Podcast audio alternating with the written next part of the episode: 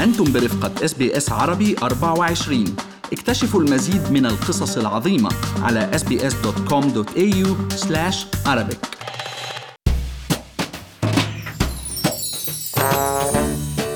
أظهرت الأبحاث الأخيرة أن أستراليا بتشهد تغيير من ناحية قدرة العائلات على شراء منازل بالمقارنة مع الأجيال الأكبر سنا. ومع مرور الزمن أصبحت العائلات الشابة غير قادرة على شراء منزل بسبب عوامل مثل غلاء أسعار المنازل والقيود الاقتصادية واختيارهم للعيش في نمط حياة معين مثل العيش بجانب مكان العمل. عدا عن ظروف أخرى خاصة بكل شخص.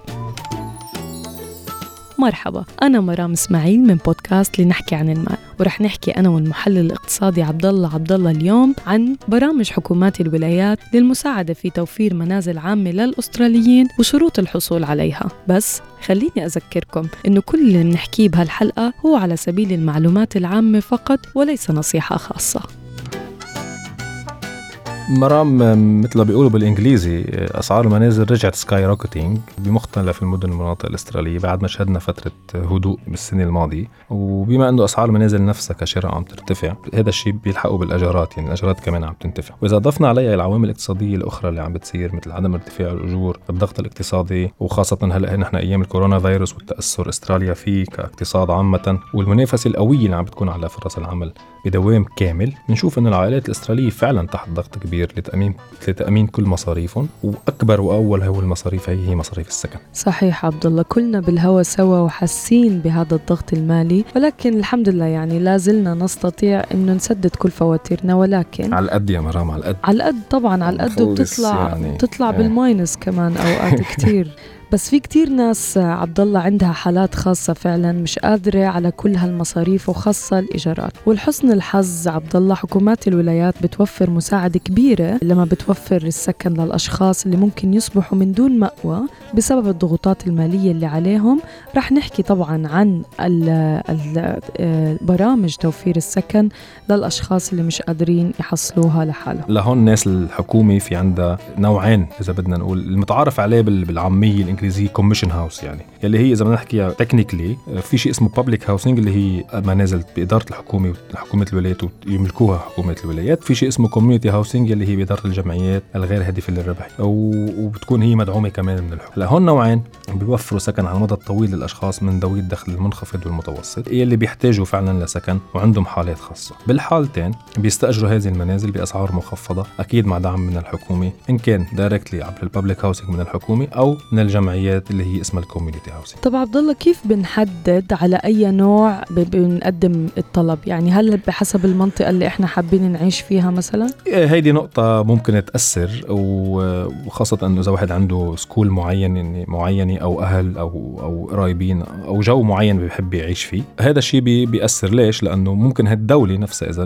اليوم هو بده يتقدم على ال public housing ما تكون تملك منازل بهالمناطق هي أو بتكون منازل معروضة آه، متوفرة هي بمناطق مناطق بعيده ساعتها. ممكن المتقدم يقدم على على ال community houses اللي هي بتكون من الجمعيات مثل ما قلنا منتشرة بمناطق أكثر يعني أو بمناطق قريبة. مطرح ما نحن حابين نسكن. صحيح عبد الله مثل ما ذكرنا بالبداية إنه الولايات المختلفة عندها برامج متنوعة وأيضا الشروط بتختلف من ولاية لولاية ثانية ولكن يعني بالإجمال في كتير أمور مشتركة بين الولايات. مثلا لنقول للمستمعين شو هي. المستندات والشروط المطلوبة للتقدم للحصول على منزل من منازل الدولة. خلينا نوضح نقطة كتير مهمة إنه هاي الحالات أو هيدي البرامج السكن هي متاحة للحالات الخاصة.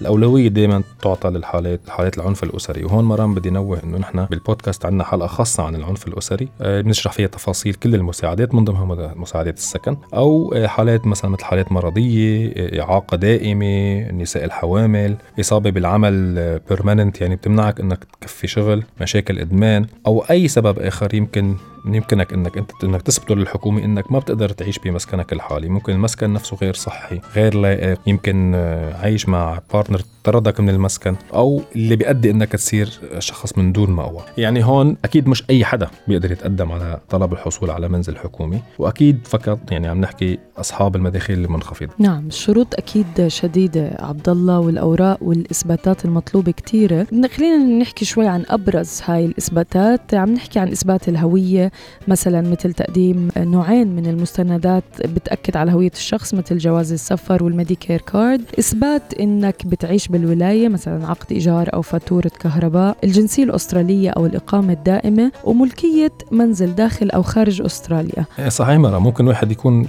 مثل ما قلنا قبل إنه صح ما عنده منزل بس يمكن لسبب من الأسباب صار صار المنزل هذا غير صالح للسكن أو يكون شريك بمنزل وشريكه طرده من أو شريكها طردها من المنزل ساعتها حتى لو بتملك هذا المنزل فيها تقدم بطلب وكمان للتنويه أكيد بدنا نصرح عن المدخول. إذا كان الشخص معظم مدخوله من ال Centrelink بجيب ورقة من ال Centrelink بالمدخول. لأنه مثل ما كنا عم نقول إنه هيدي برامج من حكومة الولاية. ال Centrelink هو حكومة فيدرالية.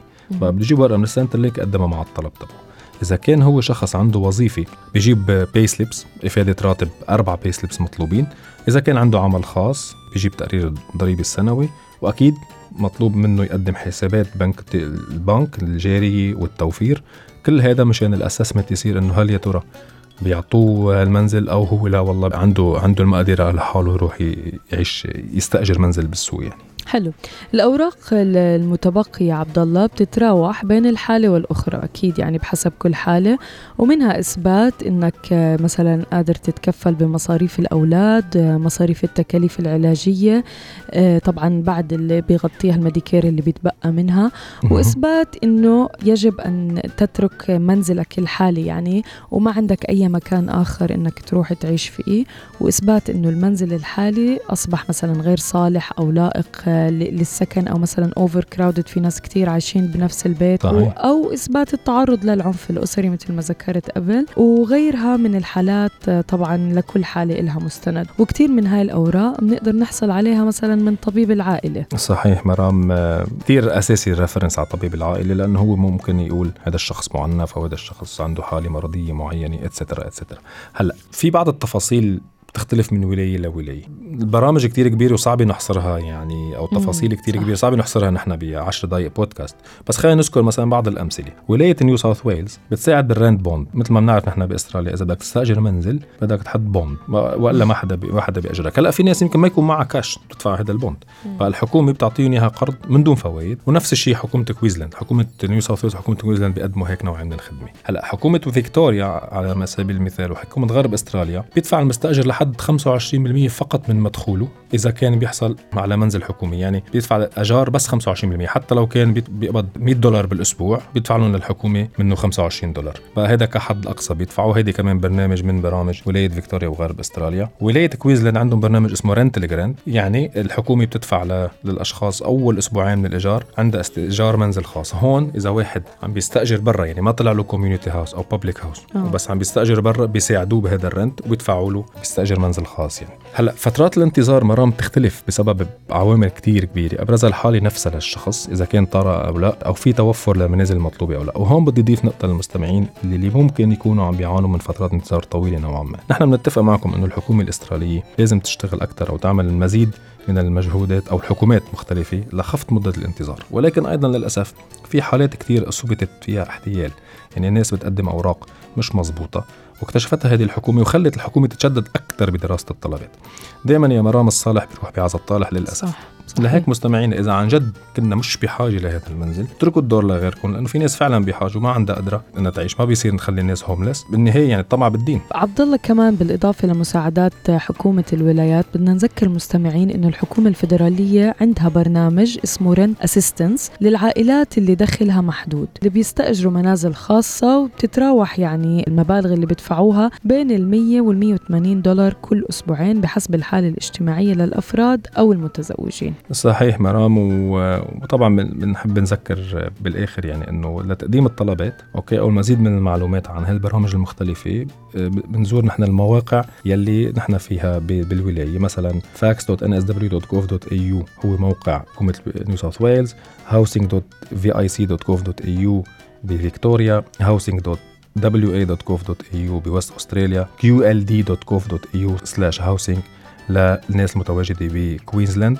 وطبعا ممكن زيارة المكاتب الحكومية المختصة المنتشرة في عدة مدن باستراليا. صحيح رح نحط اللينكات إحنا مع حلقة البودكاست هاي على موقعنا الإلكتروني. وأكيد آه، يعني فيكم تزوروا الجمعيات المحلية بمناطقكم وتسألوهم عن هاي البرامج. ممكن تقدم لكم معلومات أو تحولكم على جمعيات أو منظمات أخرى تملك هذه المنازل أو هاي الخدمة. وإذا بتعرفوا حدا ممكن يستفيد من المعلومات اللي حكيناها بحلقتنا اليوم شاركوها معه كنت معكم مرام إسماعيل من بودكاست لنحكي عن المال. لاقونا بالحلقة الجاي لنناقش مواضيع جديدة عن همومنا المالية.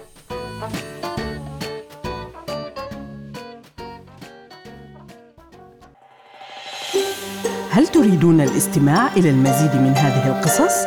استمعوا من خلال أبل بودكاست، جوجل بودكاست، سبوتيفاي أو من أينما تحصلون على البودكاست.